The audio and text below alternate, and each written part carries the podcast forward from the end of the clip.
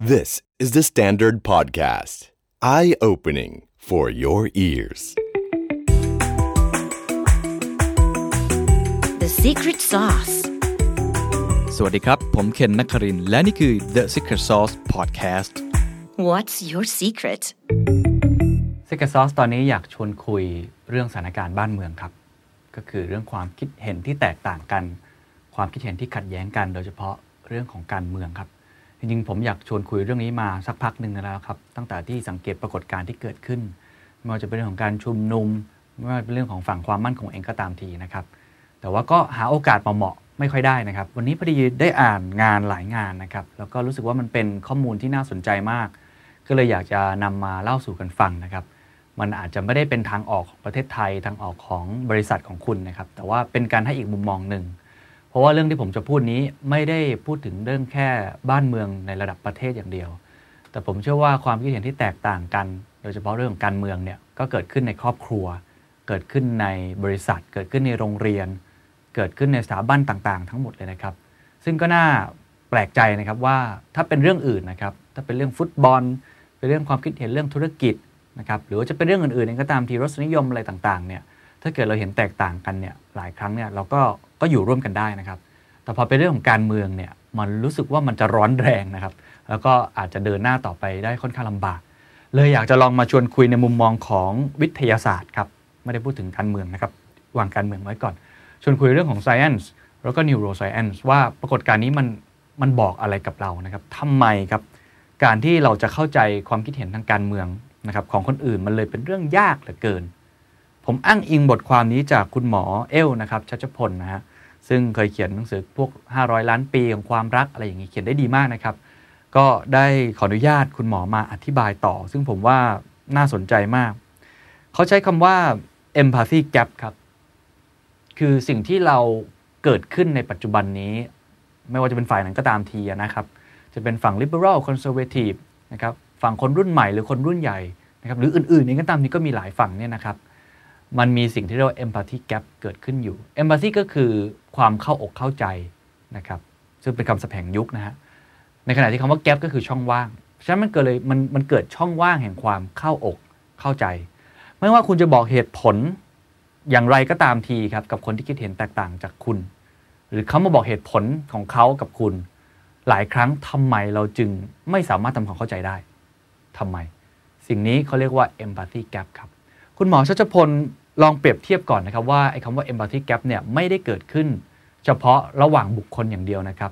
จริง ๆ มันเกิดขึ้นในตัวคุณเองด้วยครับ ตัวคุณเองก็มี empathy gap ในตัวคุณเองนะครับเขายกตัวอย่างเช่น ทุกท่านลองคิดภาพตามนะครับ เคยไหมครับ เวลากินข้าวอิ่มอิ่มอิ่มมาก ๆ เลย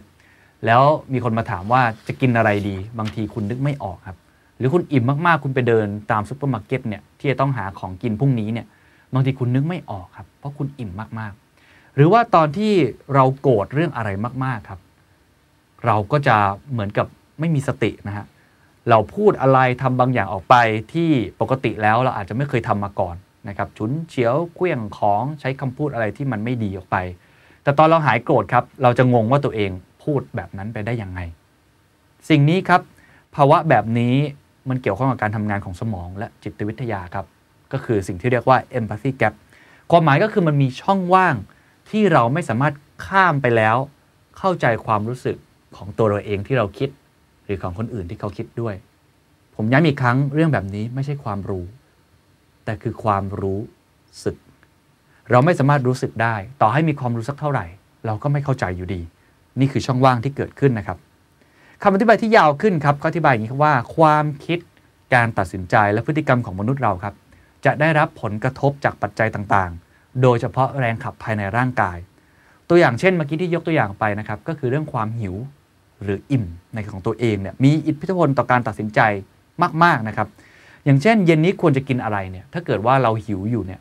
เราจะสามารถเลือกได้ร้อยพันแปดเลยครับเยอะมากเพราะเราหิวมาก แต่ในทางกรงกันข้ามครับถ้าเกิดเราอิ่มมากๆบางทีเราคิดไม่ออกเลยครับ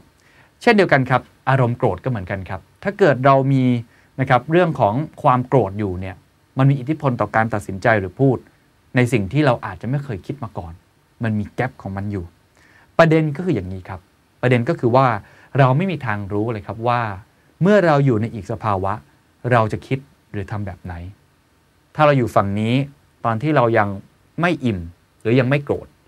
เราไม่มีทางเข้าใจเลยครับ ตอนที่เราข้ามไปอีกฝั่งแล้ว ว่าทำไมเราถึงทำพฤติกรรมแบบนั้น ดังที่เราไม่เคยคิดมาก่อน ตอนที่เราอิ่มเราไม่รู้ว่าตอนที่หิวเราอยากจะกินอะไร ในขณะเดียวกันครับ ตอนที่เราไม่โกรธครับ เราก็ไม่รู้เช่นกันครับว่าตอนที่เราโกรธเราจะทำอะไรออกไปได้บ้าง เริ่มเห็นภาพไหมครับ ผมว่าทุกคนเคยเป็นแบบนี้นะครับ สิ่งนี้แหละครับที่เขาเรียกว่า empathy gap ช่องว่างของความเข้าอกเข้าใจ อันนี้แค่ในตัวบุคคลนะครับ ลองคิดภาพตามครับ มันเกิดขึ้นระหว่างบุคคลอย่างไร ลองดูครับ สภาวะหนึ่งของคนเรา มันมีปัจจัยต่างๆ เข้ามาเกี่ยวข้องมากมายครับ ไม่ใช่แค่เรื่องหิวหรืออิ่ม ไม่ใช่แค่เรื่องโกรธหรือไม่โกรธแบ็กกราวด์ชีวิตแต่ละคนไม่เหมือนกันครับ ยกตัวอย่างเช่น เรื่องของเพศ เป็นผู้ชายผู้หญิงก็คิดไม่เหมือนกันนะครับ การเลี้ยงดูประสบการณ์ชีวิต การศึกษาสังคมที่คุณอยู่ ฐานะทางเศรษฐกิจ belief หรือความเชื่อ รวมไปถึงพันธุกรรมด้วยนะครับ พันธุกรรมก็มีส่วนเกี่ยวข้องนะครับ คนเราเนี่ยบางทีเกิดมานิสัยต่างกัน บางคนเกิดมาขี้กลัว ไม่ชอบการเปลี่ยนแปลง บางคนก็ชอบที่ประชนภัย หลายครั้งเนี่ยเป็นฝาแฝดเหมือนกันเองก็ตามที เลี้ยงดูมาเหมือนกันเลย แต่ก็มีพฤติกรรมหรือความคิดที่ไม่เหมือนกัน เพราะว่าเรื่องของพันธุกรรมก็อาจจะมีส่วนด้วยเช่นกัน พูดง่ายๆครับว่าแต่ละวินาทีครับคนจะรู้สึกยังไงเนี่ยจะสนองต่อเหตุการณ์ยังไงเนี่ยมันขึ้นอยู่กับประสบการณ์ หรือว่าปัจจัยต่างๆ ที่สะสมอยู่ในตัวคุณด้วย เพราะฉะนั้น empathy gap ครับก็เลยสามารถนำไป ตีความหรือทำความเข้าใจอื่นๆ ไม่ใช่แค่ตัวคุณเองอย่างเดียว แต่หมายถึงระหว่างบุคคลได้อีกด้วย เรื่องนี้น่าสนใจนะครับเขายังมีตัวอย่างครับคุณหมอยกตัวอย่างอีกนิดนึงครับว่าเอ่อ empathy gap ที่เกิดขึ้นในตัวคนคนหนึ่งนะครับหรือเกิดระหว่างคนเนี่ยที่จะได้นึกออกง่ายขึ้นเขายกตัวอย่างน่าสนใจเขาบอกว่า ในสภาวะปกตินะครับ เราก็จะมีความรู้มากเลย ยับยั้งชั่งใจมากเลย เรื่องของการป้องกันโรคติดต่อทางเพศสัมพันธ์เป็นต้นนะครับ เราป้องกันอย่างดีเยี่ยมเลยนะครับ แต่หลายครั้งครับ ถ้าเราลองไปดูผลวิจัยนะครับคุณแม่วัยเด็กเนี่ยที่เกิดขึ้นคุณแม่วัยใสที่เขาเรียกกันเนี่ยนะครับปัญหาที่เกิดขึ้นคือ เพราะว่ามันเกิดความไม่ยับยั้งชั่งใจของทั้งฝ่ายชายหรือฝ่ายหญิงก็ตามที เพราะเราอยู่ในอีกสภาวะหนึ่งนั่นเอง คุณหมอใช้คำว่าบางทีเราอาจจะนะครับหื่นจนหน้ามืดนะเราก็เลยนะครับไม่คิดว่าสิ่งที่เราจะทำลงไปเราจะทำได้นะครับเพราะฉะนั้นเขาถึงอธิบายว่าทำไมการสอนแค่เพศศึกษาอย่างเดียวจึงไม่พอครับแต่การให้มีถุงยางอนามัย นะครับที่นักเรียนหรือนักศึกษาเนี่ยเข้าถึงได้ง่ายมันเลยสำคัญมากนะครับนี่คือตัวอย่างหนึ่ง ตัวอย่างที่สองครับอันนี้หลายคนคงเคยเป็นนะครับ ความรักทำให้คนตาบอดครับ เราไม่เคยคิดเลยครับว่าเราจะทำเหตุการณ์ลักษณะแบบนี้ จะประประพฤติหรือปฏิบัติแบบนี้ เรามองคนอื่นบางทีเราก็ไม่เข้าใจเหมือนกันครับ แต่เมื่อเกิดขึ้นกับตัวเราเองครับ การตัดสินใจบางอย่าง เราอาจจะตัดสินใจไป ที่มันไม่มีเหตุมีผลเลย แต่เพราะความรักมันเกิดขึ้นมันเป็นอารมณ์และความรู้สึก แม้แต่คนที่เป็นผู้ใหญ่มาแล้ว เคยตกหลุมรักมาก่อน เคยทำสิ่งบ้าๆเพี้ยนๆมาก่อนเองก็ตามทีครับ บางทีผู้ใหญ่ก็นึกไม่ออกเช่นเดียวกันครับ ตอนที่เห็นลูกของตัวเองหรือวัยรุ่นนั้นนะครับตอนที่เขามีความรักเขารู้สึกยังไง เพราะคุณไม่สามารถข้ามไปสภาวะนั้นได้ แม้ว่าคุณจะเคยผ่านเหตุการณ์นั้นมาก็ตามที หรือเวลาคุณดูข่าวครับ แล้วเห็นการตัดสินใจของคนบางคน ที่คุณในหัวคุณรู้สึกว่าก็มันทำไมมันโง่อย่างนี้มันตัดสินใจอย่างนี้ได้ยังไงเนี่ยหลายครั้งครับ สาเหตุที่เรามองเขาแบบนั้น เพราะเราตัดสินเขาครับ จากจุดของเราสภาวะของเรา อย่าลืมนะครับมีสองฝั่ง เราตัดสินจากสภาวะของเรา แต่ถ้าเกิดคุณต้องไปอยู่จุดเดียวกับเขาครับ โดนความกดดัน โดนความเครียด เราก็อาจจะตัดสินใจแบบเขาก็ได้ ถูกไหมฮะหรือเราจะทำสิ่งที่ผิดพลาด เช่นเดียวกับเขาก็ได้พูดง่ายๆว่าการที่เราวิจารณ์อยู่นะครับหลังหน้าจอหรือว่าเป็นเกลียนคีย์บอร์ดพิมพ์ไปเนี่ย เราไม่สามารถตัดสินเขาได้เลย คนแต่ละคนมันมีวิธีคิดแบ็กกราวด์ชีวิตสภาวะที่ไม่เหมือนกัน และสิ่งเหล่านี้ครับที่ทำให้หลายครั้งเนี่ยเราตัดสินคนโดยใช้หมวกของเราที่ไม่ได้ข้ามสะพานเป็นเรื่องของ empathy gap ตัวอย่างของ empathy gap อื่น ๆ ที่ยังมียกตัวอย่างอีกนะครับ เช่น คนที่อยู่ในสภาวะที่ปลอดภัย ยากที่จะเข้าใจครับว่าคนที่กำลังเดือดร้อนรู้สึกอย่างไร ตัดสินใจยังไงถูกไหมฮะ คนที่อยู่สุขสบาย ร่ำรวยเงินทอง มีความสุข มีความมั่นคงในชีวิต ก็ยากครับที่จะเข้าใจว่าคนที่เขายากจน กัดก้อนเกลือกลินนะครับไม่มั่นคงในชีวิตรู้สึกอย่างไร ตัดสินใจยังไง คุณหมอเอลถึงขั้นบอกครับว่าแม้แต่คนที่เคยจนมาก่อน ผ่านช่วงเวลานั้นมาแล้ว บางครั้งเขาก็อาจจะยังยากครับ ที่จะเข้าใจความรู้สึกของคนที่ลำบากเรื่องเงินในตอนนี้ คนที่สุขสบาย คนที่ไม่ต้องการการเปลี่ยนแปลง อาจจะรู้สึกครับว่าทำไมต้องมีอีกคนหนึ่งมาเรียกร้องอะไรต่างๆ นานาทำไมต้องการการเปลี่ยนแปลง อยู่แบบนี้ก็ดีอยู่แล้ว แต่นั่นเป็นความคิดที่มาจากตัวเขาประสบการณ์ของเขาเท่านั้น สภาวะแบบนั้นเขาไม่เข้าใจอีกฝั่งหนึ่งเลย เช่นเดียวกันครับ คนที่อยู่อีกฝั่งครับ ที่ต้องการเปลี่ยนแปลง ต้องการเรียกร้องสิทธิต่างๆ เขาก็คงคิดเหมือนกันครับว่าทำไมคนอีกฝั่งหนึ่งถึงไม่เคยคิดเลยว่า โลกหรือประเทศ หรือบริษัทเองก็ตามทีกำลังต้องการการเปลี่ยนแปลง สิ่งนี้แหละครับที่เขาเรียกว่า empathy gap เขาถึงขั้นบอกว่า แม้แต่คนที่ขับรถนะครับ คนที่ขับรถจากจุด A ไปจุด B ก็ไม่มีทางเข้าใจครับว่า คนที่ขับแท็กซี่จากจุด A ไปจุด B รู้สึกอย่างไร เพราะความรู้สึกข้างในมันแตกต่างกัน คนขับแท็กซี่นั้น หาเงินเลี้ยงชีพในการขับรถ แต่คุณขับรถเพื่อไปอีกเส้นทางหนึ่ง อีกจุดหมายหนึ่งเท่านั้นเอง เพราะฉะนั้นเราก็ไม่รู้เหมือนกันครับว่าทำไมเขาถึงตัดสินใจแบบนั้น หรือผู้ชายเองครับบางทีนะครับก็มีสมองและฮอร์โมนต่างไปจากผู้หญิงครับก็อาจจะไม่เข้าใจนะครับว่าผู้หญิงเวลามีประจำเดือนทำไมต้องหงุดหงิดจะรู้สึกยังไงเป็นต้นนะฮะเพราะฉะนั้นเรื่องของวัยก็มีส่วนเช่นเดียวกันที่ผมมุ่งมาทั้งหมด อย่างเช่น คนรุ่นใหม่นะวัยรุ่นเนี่ยแนวโน้มเขาก็ชอบลองของใหม่ อยากทดลอง ท้าทายนะครับ อยากเห็นการเปลี่ยนแปลง อยากจะทำลายกำแพง อาจจะมีความก้าวร้าวอยู่บ้าง แต่เมื่อคนอายุมากขึ้นก็มีแนวโน้มนะครับ ที่เขาจะเป็นคอนเซอร์เวทีฟมากขึ้น แม้ว่าเขาจะเคยผ่านจุดนั้นมาที่เป็นริเบอรัลมากๆเองก็ตามที ก็มีโอกาสเหมือนกัน ก็จะไม่ชอบการเปลี่ยนแปลง คุณหมอบอกว่าสาเหตุนั้นไม่แน่ชัดครับในเรื่องของวัย แต่อาจจะเกี่ยวข้องกับความยืดหยุ่นของสมอง หรือว่าเรื่องของ brain plasticity ที่ลดลงคือตอนเด็กๆ เนี่ยเรามี plasticity หรือความยืดหยุ่นในในสมองนี่คือเรื่อง neuroscience เลยนะครับ หรือ elasticity เนี่ยที่ค่อนข้างสูง แต่พอคุณอายุมากขึ้นเรื่อยๆ ก็อาจจะทำให้ลดลงก็ได้ นั่นเลยทำให้เกิด generation gap เกิดขึ้น ตอนนี้มันมีหลาย generation ในบริษัทหรือในประเทศมากขึ้น อันนี้ก็เป็นอีกคำอธิบายหนึ่งนะครับที่น่าสนใจ เพราะฉะนั้นที่ผมพูดมาทั้งหมดครับผลที่ตามมาของ empathy gap ก็คือ เรามีแนวโน้มที่จะคิดอย่างนี้ครับเราใจเย็นกว่าที่เป็นจริง หรือเขาควรใจเย็นได้มากกว่านี้เวลาเห็นคนอื่นอารมณ์ร้อน เรามีวินัยกว่าที่เป็นจริง หรือเขาควรจะมีวินัยได้มากกว่านี้ เราอดทนได้มากกว่าที่เป็นจริง หรือเขาควรจะอดทนได้มากกว่านี้ คนมีเงินก็อาจจะไม่เข้าใจครับว่าทำไมคนยากจนบางคน จึงไม่ยอมทำตามกฎหมายทำไมต้องออกมานอนข้างถนนต้องออกมาชุมนุมกันมาเรียกร้อง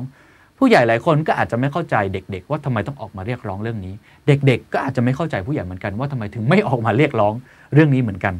เพราะฉะนั้นโดยสรุปแบบบ้านๆครับ ก็อาจจะพูดได้นะครับว่า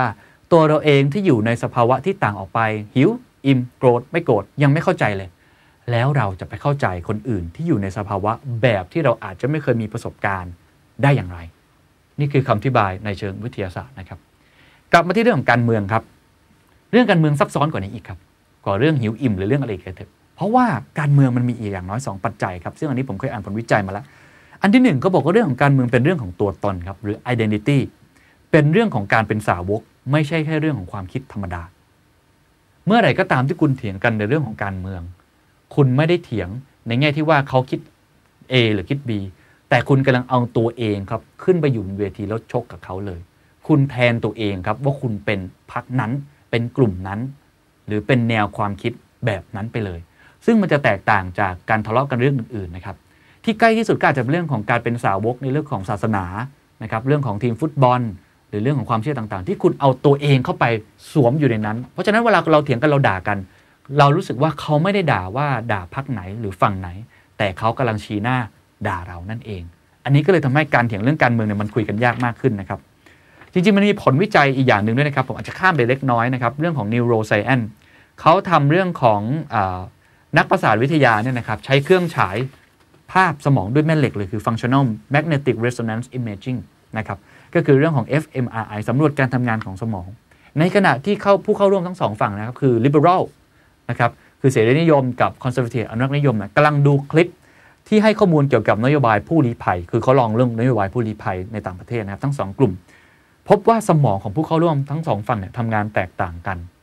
หลายอันทำงานคล้ายกันมาก แต่ผลการทดลองบอกชัดครับว่าอคติทางการเมืองนั้นเกิดขึ้นตั้งแต่ในระบบประสาทและสามารถตรวจสอบได้ สิ่งที่เขาตรวจสอบเจอก็คือว่าบริเวณที่เรียกว่า dorsomedial prefrontal cortex ครับหรือ DMPFC ที่อยู่บริเวณกลางหน้าผากค่อนไปทางด้านบน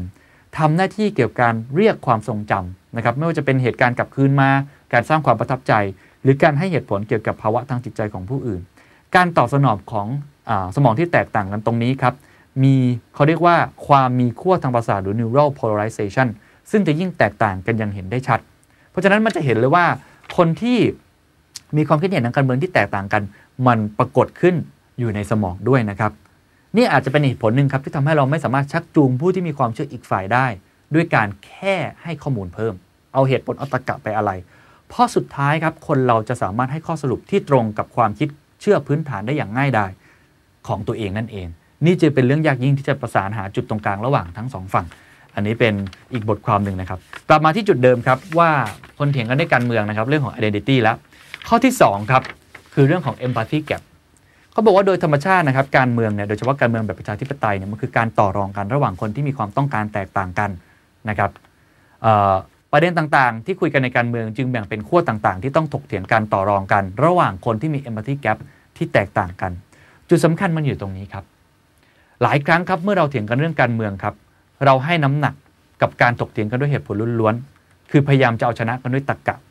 ซึ่งถ้าเป็นการเถียงกันด้วยคณิตศาสตร์ฟิสิกส์นะครับหรือเรื่องอื่นๆเนี่ยอาจจะไม่ค่อยมีปัญหาอะไร แต่พอเป็นเรื่องการเมืองครับตรรกกะนั้นมันอาจจะหายไป เพราะมันมีเรื่องของความต้องการอยู่ครับ ความต้องการที่อยากจะเห็นสังคม อยากจะเห็นอนาคตของบริษัท อนาคตของประเทศไปในทิศทางไหน ปัญหาก็คือว่าความต้องการหลายครั้งมันไม่มีผิดหรือไม่มีถูกนั่นเองครับ มันเป็นเรื่องของความรู้สึกที่ต้องต่อรอง แล้วก็หาจุดร่วมที่ลงตัวระหว่างคนที่มีความต้องการที่แตกต่างกัน เพราะฉะนั้นมี 2 มุมครับที่ทำให้เรื่องการเมืองมันซับซ้อนขึ้นไปอีกครับคืออันที่1ครับเรื่องของ identity เวลาเราเถียงกัน เรารู้สึกว่าเขาด่าเราไม่ได้ด่าแค่ความคิดอย่างเดียว 2 ก็คือคำไอ้เรื่องความต้องการต่างๆ นี้ มันไม่มีถูกไม่มีผิด มันเป็นเรื่องของความต้องการที่จะเห็นอนาคตในอีกรูปแบบหนึ่งเท่านั้นเอง ต่างคนก็มีวิธีคิดที่แตกต่างกันออกไป พอมันไม่มีเส้นที่มันแบ่งชัดเจนว่าผิดหรือถูกเนี่ย มันก็เลยเถียงกันอย่างเอาเป็นเอาตายนะครับ เพราะฉะนั้นคุณหมอเอลบอกครับว่าการเอมพัตไทส์คนอื่นครับ จึงเป็นปัจจัยที่สำคัญมาก ๆ และไม่สามารถจะละเลยไปได้ แต่ส่วนใหญ่ครับเมื่อเราถกเถียงกันด้วยเหตุผลโดยไม่ได้ใช้เรื่องของเอมพัตซีที่จะเข้าใจคนอื่นจากมุมมองของเขา จากประสบการณ์ชีวิตของเขา จากนิสัยของเขา หรือจากปม subconscious ข้างในติดใต้สำนึกของเขาบางอย่างของเขา เราจึงไม่เข้าใจในสิ่งที่เขารู้สึก เมื่อเราไม่เข้าใจสิ่งที่เขารู้สึก เราก็ไม่เข้าใจสิ่งที่เขาคิด ฉะนั้นหัวใจสำคัญครับ คือสิ่งที่เรียกว่าการ empathize ผมถึงบอกแต่ต้นว่าเรื่องของความคิดเห็นทางการเมืองนั้น ไม่ใช่เรื่องของความรู้ ไม่ใช่เรื่องของเหตุผล ให้ไปเท่าไหร่ ผลวิจัยเมื่อกี้บอกแล้วนะครับว่าเขาก็ยังคิดเหมือนเดิม ยังเชื่อเหมือนเดิม แต่มันเป็นเรื่องของความรู้สึกคำถามสำคัญครับ เมื่อเราเห็นแล้วว่าโซลูชันนี้คือต้อง empathize เขามาก ๆ แล้วเราจะลดไอตัว empathy gap นี้ได้ไหม มันลดได้จริงไหมหรือจริง ๆ ก็คงต้องเถียงกันไปต่อไปกันอย่างนี้นะครับเกิดความขัดแย้งแบบนี้ คุณหมอบอกว่าทำได้ครับ แต่ต้องพยายามมากหน่อยเท่านั้นเอง ขั้นแรกสุดครับข้อที่หนึ่งที่จะช่วยได้มาก ๆ ก็คือการรู้ครับ ต้องรู้ก่อนนะครับ มี awareness ก่อนว่า เรามีสิ่งที่เรียกว่า empathy gap อยู่จริง ๆ ครับ คือรู้ครับว่าสมองเรามันทำงานแบบนี้ รู้ครับว่าการเอาใจเขามาใส่ใจเรา มันพูดง่าย แต่ทำจริงมันยากมาก หรือบางครั้งเราก็ลืมทำ เราต้องรู้ครับว่าสมองเรามีจุดอ่อน สมองส่วนที่ใช้ตรรกกะของเรามีแนวโน้มจะระวังกันมากขึ้น และเราจะตัดสินคนอื่นจากมุมมองของเราน้อยลง และเมื่อเรารู้ครับว่าสมองของเรามีแนวโน้มจะทำงานเช่นนั้น เราก็มีแนวโน้มจะทำขั้นที่ 2 มากขึ้นเดี๋ยวผมจะกล่าวต่องั้นขั้นที่ 1 ต้องรู้ รู้ทันออรู้ทันสมองของเราว่านี่คือสมอง สมองเราเป็นแบบนี้จริง ๆ นะครับ มันมีเอมพัตติแกบเกิดขึ้นจริง ๆ เพราะฉะนั้นการฟังอะไรการเห็นการกระทำดูข่าวอะไรต่างๆเนี่ย อย่าเพิ่งรีบกระโดดไปตัดสินใจ ให้รู้ก่อนว่าเฮ้ยสมองเรากำลังเกิดสิ่งที่เรียกว่าเอมพัตติแกบอยู่ ขั้นที่2ครับคือพยายามนะครับ พยายามมากๆเลยครับ เข้าใจความรู้สึกของเขา พยายามมองในมุมของเขา และพยายามเข้าใจว่าอะไรคือสิ่งที่เขารู้สึกว่ามันสำคัญคราวนี้ยากจริง ๆ นะครับการจะเอ็มพัตไทคนอื่นมันก็เหมือนกันที่นักออกแบบผลิตภัณฑ์ที่ผมพูดบ่อยในเรื่องของดีไซน์ทิงกิ้งนะครับเข้าไปอยู่ในใจความต้องการของลูกค้า คือการพยายามนึกให้ออกครับว่าลูกค้าต้องการอะไร เป็นใคร ถ้าเราเป็นลูกค้าจะคิดแบบไหนยกตัวอย่างเช่น ถ้าเราเติบโตมาในบ้านแบบเขาไปโรงเรียนเดียวกับเขาเพศเดียวกับเขาอยู่ในกลุ่มเพื่อนเดียวกับเขาอ่านหนังสือเหมือนเขามีรายได้เท่าเขากินอาหารเหมือนเขาทุกวันเนี่ยเราจะเข้าใจมากขึ้นว่าเขาจะตัดสินใจยังไง เช่นเดียวกันครับ การเอมพัตไทคนที่เราที่คิดเห็นแตกต่างทางร่างการเมืองเนี่ยมันไม่ได้มีเป้าหมายเพื่อให้เขามาคิดเหมือนกับเรา หรือเราไปคิดเหมือนเขา แต่เราทำเพื่อเข้าใจครับว่าเขารู้สึกอย่างไร ความรู้สึกของเขา จะเป็นที่มาของความคิดในแบบของเขา อย่าลืมนะครับ ความรู้สึกมาก่อน และนั่นแหละจะตามมาถึงความรู้ที่เขาคิดแบบนั้น ฉะนั้นตรงนี้ต้องพยายามมากๆ ฟังให้เยอะๆนะครับเปิดใจให้มากๆ อย่าเพิ่งรีบตัดสิน แล้วก็จะเป็นข้อสุดท้ายครับที่ถ้าเราผ่านมา 2 คันแล้วหนึ่งคือรู้แล้วว่ามันมี empathy gap เกิดขึ้นจริง 2 ครับ คือเริ่มพยายามนะครับที่จะทำความเข้าใจเขาโดยไม่ได้ใช้หมวกของตัวเองในการตัดสิน แต่ใช้หมวกของเขา โดยที่ไม่ต้องคิดว่ามันถูกหรือผิดด้วยนะครับ แค่เข้าใจเฉยๆ พยายามทำความเข้าใจ ยังไม่ต้องคิดด้วยว่าถ้าเป็นเราจะทำแบบนั้นหรือทำแบบนี้ไหมไม่ต้องคิด คิดแค่ว่าเขารู้สึกยังไง มาถึงอันที่3ครับผมชอบมากคือคำว่า agree to disagree คือยอมรับครับว่ามันมีคนที่คิดเห็นแตกต่างจากเรา ยอมรับครับว่าเรามีความต้องการต่างกัน และนั่นแหละครับจะทำให้เราต่างกันสำคัญที่สุดคือเราต้องยอมรับนะครับ ในความต่างนั้น แม้ว่าเราจะไม่เห็นด้วยก็ตาม แม้ว่าเราเถียงไงก็ไม่ชนะก็ตาม แต่เราต้องยอมรับในความต่างนั้น เพราะว่าถ้าเรายังฝืนดึงดันต่อไปเอาความจริงของเราที่เราเชื่อ ซึ่งมันไม่ตรงกับความจริงของเขาเนี่ยมันอาจจะนำมาซึ่งการทะเลาะเบาแหวงนะครับหรือว่าสงครามระหว่างกันได้ ซึ่งนั่นผมเชื่อว่าไม่น่าจะเป็นทางเลือกที่ใครอยากจะเห็นนะครับ นี่คือทั้งหมดนะครับว่า สิ่งที่ผมพูดมา มันเป็นสิ่งที่ยากนะครับ เพราะว่าจริงๆทางง่ายที่สุดครับคือตัดสินไปเลยครับว่าอ๋อมันเป็นแบบนี้ จากมุมมองของเรา ผู้ใหญ่ก็คิดว่าอ๋อเด็กมันเป็นอย่างนี้อ๋อฉันเข้าใจแล้วเป็นแบบนี้โอเค แม้ว่าแต่คนอยู่ในบ้านเดียวกันเดียวกันก็ตามอีกทีก็ยังเข้าใจอย่างนั้นเลย แต่ทางที่ยากคือเราพยายามครับ ฝืนสมองนะใช้คำว่าฝืนเลย empathize เพื่อลด empathy gap ให้ได้ มันเป็นเหมือนทักษะนะครับ มันไม่ใช่แค่สิ่งที่มันมนุษย์นี่บอลทูบีมาสิ่งแบบนั้น เราต้องฝืนตัวเอง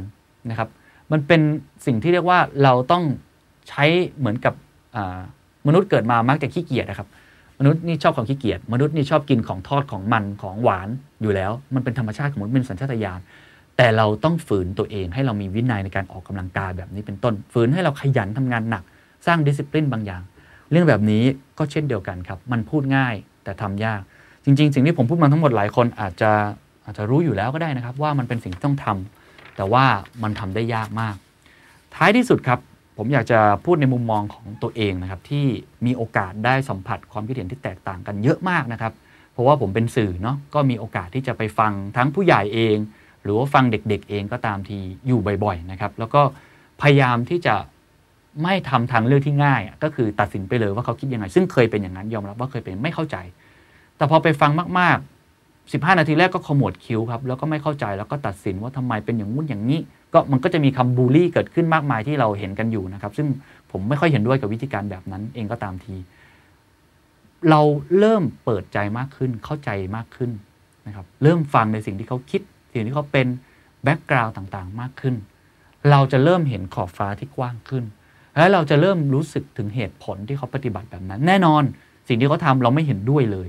แล้วเราบางทีเรารู้สึกด้วยมันขอโทษนะครับมันอาจจะบูชิดมากๆในมุมมองของเรา ไม่ว่าจะฝั่งไหนเองก็ตามทีนะครับหรือเรื่องในบริษัทเองก็ตามที แต่ถ้าเราค่อยๆ empathize ไปเรื่อยๆ empathize ไปเรื่อยๆ เราจะเริ่มเข้าใจเขามากขึ้น พอเราเข้าใจมากขึ้น เราจะเริ่มเคารพในสิ่งที่เขาคิด แม้ว่าจะเป็นสิ่งที่เรารับไม่ได้เองก็ตามที แต่ผมไม่ได้บอกว่าเราจำเป็นถึงขั้นที่ต้องเข้าอกเข้าใจไปเลยนะครับ หรือเห็นอกเห็นใจไปเลย ผมว่ากระบวนการนั้นยังไกลเกินไป เอาแค่ว่าเราตัดความรู้ออกไปก่อน ตัดเรื่องของตรรกะหรือเหตุผลออกไปก่อน เพราะตอนนี้เราพูดกันด้วยเหตุผลเนี่ยผมมองว่า ถ้าดูจากเหตุผลของเรื่องของการสำรวจแบบนี้เกิดขึ้นนะครับ น่าจะยาก เพราะต่างคนหาข้อมูลมา support เองแล้ว แต่ต้องใช้เรื่องของความรู้สึกนะครับ เอาสภาวะตัวเองเนี่ยไปอยู่ในตรงอีกจุดหนึ่งให้มากที่สุด เท่าที่เป็นไปได้ แต่สิ่งที่ผมอยากจะเน้นย้ำมากที่สุดนะครับ อันนี้เป็นความคิดเห็นส่วนตัวจากการที่พูดคุยกับหลายๆฝ่าย จริง ๆ นะครับ ก็คือว่าผมคิดว่าตอนเนี้ยหลายคนเนี่ยอยากเห็นประเทศเดินหน้าออกนะไม่อยากเห็นความขัดแย้ง อยากเห็นทางออกนะครับที่เดินหน้าต่อไปให้ได้เนี่ยผมคิดว่ามุมมองส่วนตัวเนี่ยทั้งสองฝั่งต้องพยายามลด empathy gap แต่ฝั่งที่อาจจะต้องทำมากหน่อยทำมากกว่า ก็คือฝั่งที่มีอำนาจ เพราะฝั่งที่มีอำนาจก็เหมือนหัวหน้าห้องครับเหมือนคุณครู เหมือนผู้อำนวยการโรงเรียน ที่สามารถตัดสินใจอะไรได้ แล้วเปลี่ยนแปลงได้ทันที หรือมันจะเกิดคุณมันจะเกิดโทษ ก็อยู่ที่การตัดสินใจของคนที่มีอำนาจ ในการตัดสินใจหรือเป็น policy maker เช่นเดียวกันกับ CEO ถ้าพูดเรื่อง empathy gap กับ CEO ก็เหมือนกันครับ CEO ต้องทำอย่างเดียวเลยครับ ผมคุยผู้บริหารมาตลอดเป็นพันคนในช่วง 3 ปีที่ผ่านมาทำอย่างเดียวเพื่อต่อสู้กับ disruption คือฟังครับ ไม่ใช่สั่ง ผู้นำจะต้องฟังและ empathize ผู้ตามให้ได้มากที่สุดเท่าจะเป็นไปได้ ผู้นำต้องเป็นคนเริ่มก่อน ไม่ใช่ผู้ตามเป็นคนเริ่ม แน่นอนเรารู้สึกว่าทำไมฉันต้องเป็นคนเริ่มก่อน แต่นั่นเป็นหนทางเดียวครับ เพราะคุณมีอำนาจในการตัดสินใจ คุณมีประสบการณ์มากกว่า คุณเป็นผู้ใหญ่กว่า คุณอาจจะต้องลดอีโก้ตัวเองลงนิดหนึ่งและโน้มตัวลงไป ฟังให้เขาฟังเขาให้มากขึ้น ฟังโดยไม่ต้องตัดสินนะครับ ค่อยๆทำความเข้าใจไปเรื่อยๆ อาจจะใช้เวลานานครับเป็นปีก็เป็นไปได้ แล้วคุณอาจจะมีการตัดสินใจที่ดีขึ้น การตัดสินใจที่เปลี่ยนแปลงไป แน่นอนผมไม่มีทางออก ในเวลานี้นะครับว่าโหถามนี่ว่าประเทศจะเป็นยังไงต่อไป ไม่มีใครทราบจริง ๆ ว่าจะเป็นยังไงต่อไป แต่ผมคิดว่ายังไม่สายเกินไปนะครับ ยังไม่สายเกินไปบางคนบอกว่ามันสายเกินไปแล้ว อาจจะนำไปสู่ความขัดแย้งแล้ว หรือความรุนแรงที่เกิดขึ้น แต่ผมคิดว่าเราต้องมีความหวัง แล้วผมเชื่อว่ามันยังไม่สายเกินไปที่ต่างฝ่าย ไม่ต้องคุยกันก็ได้ครับ แค่รับฟังซึ่งกันและกัน ลองเสพข้อมูลจากอีกฝั่งดูบ้าง เสพในสิ่งที่คุณอาจจะไม่เคยเสพ คุยกับเพื่อนที่คุณอาจจะไม่เคยคุย คุยกับคนที่คุณไม่คิดว่าโอ้คนนี้ไม่อยากจะคุยด้วยเลย ที่เห็นแตกต่างกันมากที่สุด แล้วไม่ต้องตัดสินใด ๆ ไม่ต้องนำมาซึ่งว่าถูกหรือผิด แค่ฟังเก็บข้อมูลไปเรื่อยๆฟังให้ได้มากที่สุด ฟังในมุมมองที่ไม่ใช่เอาหมวกของตัวเองด้วยนะครับ แต่พยายามลด empathy gap นี้ให้ได้มากที่สุด ผมเชื่อว่า ผมไม่รู้ว่านี่คือทางออกที่ดีที่สุดหรือเปล่า แต่ไม่รู้คนอื่นเห็นทางออกอื่นอีกหรือไม่ แต่ผมเชื่อว่านี่คือ ทางออกที่เป็นกระดุมเม็ดสำคัญเม็ดแรก ถ้าเรากัดกระดุมผิด เม็ดอื่นก็ไม่สามารถที่จะติดได้ มันเป็นปมเชือกที่มันมัดรวมกันหลายปมมากเลยครับ แต่ทางดีที่สุดในตอนนี้ทางออกที่ผมมองก็คือต้องนะครับพยายามปลดหรือแกะปมสักปมหนึ่งออกก่อนให้ได้ก่อน ปมแรกออกก่อน ประตูบานแรกต้องเปิดออกก่อนนะครับ แต่ถ้าเกิดเรายังตัดสินใจโดยใช้แค่ตรรกะหรือเหตุผลที่เราเชื่อในมุมของเราเอง แน่นอนสิ่งที่เราไม่อยากเห็นก็อาจจะเกิดขึ้นได้ ก็ลองเอามาแลกเปลี่ยนกันนะครับ ใครไม่เห็นด้วยกับผมไม่เป็นไรนะครับ อย่างที่บอกว่านี่มันเป็นข้อมูลทางวิทยาศาสตร์ผมเอาลองมาพูดสู่กันฟังนะครับ อย่าลืมนะครับ empathy gap นะครับที่จะลดได้มี 3 อย่างนะครับ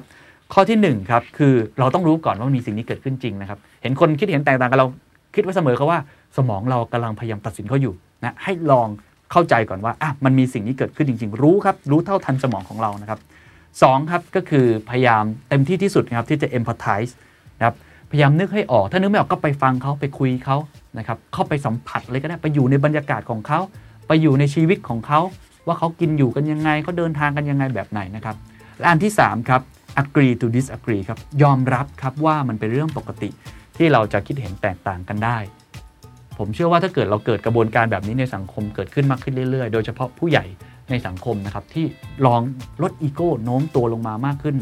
ผมเชื่อว่าอย่างน้อยครับมันอาจจะไม่ได้เป็นทางออกที่เพอร์เฟกแต่มันจะเป็นประตูบานแรก มันจะเป็นแสงสว่างแสงแรกในอุโมงค์ที่มืดมิด สวัสดีครับ And that's the secret sauce. ถ้าคุณชื่นชอบ The Secret Sauce episode นี้นะครับก็ฝากแชร์ให้กับเพื่อนๆ คุณต่อด้วยนะครับ และคุณยังสามารถติดตาม The Secret Sauce ได้ใน Spotify, SoundCloud, Apple Podcast, Podbean, j o o x YouTube และ Podcast Player ที่คุณใช้อยู่นะครับ และอย่าลืมติดตาม Facebook Fanpage The Secret Sauce เข้ามาติชมเข้ามาพูดคุยกับผมได้เลยนะครับ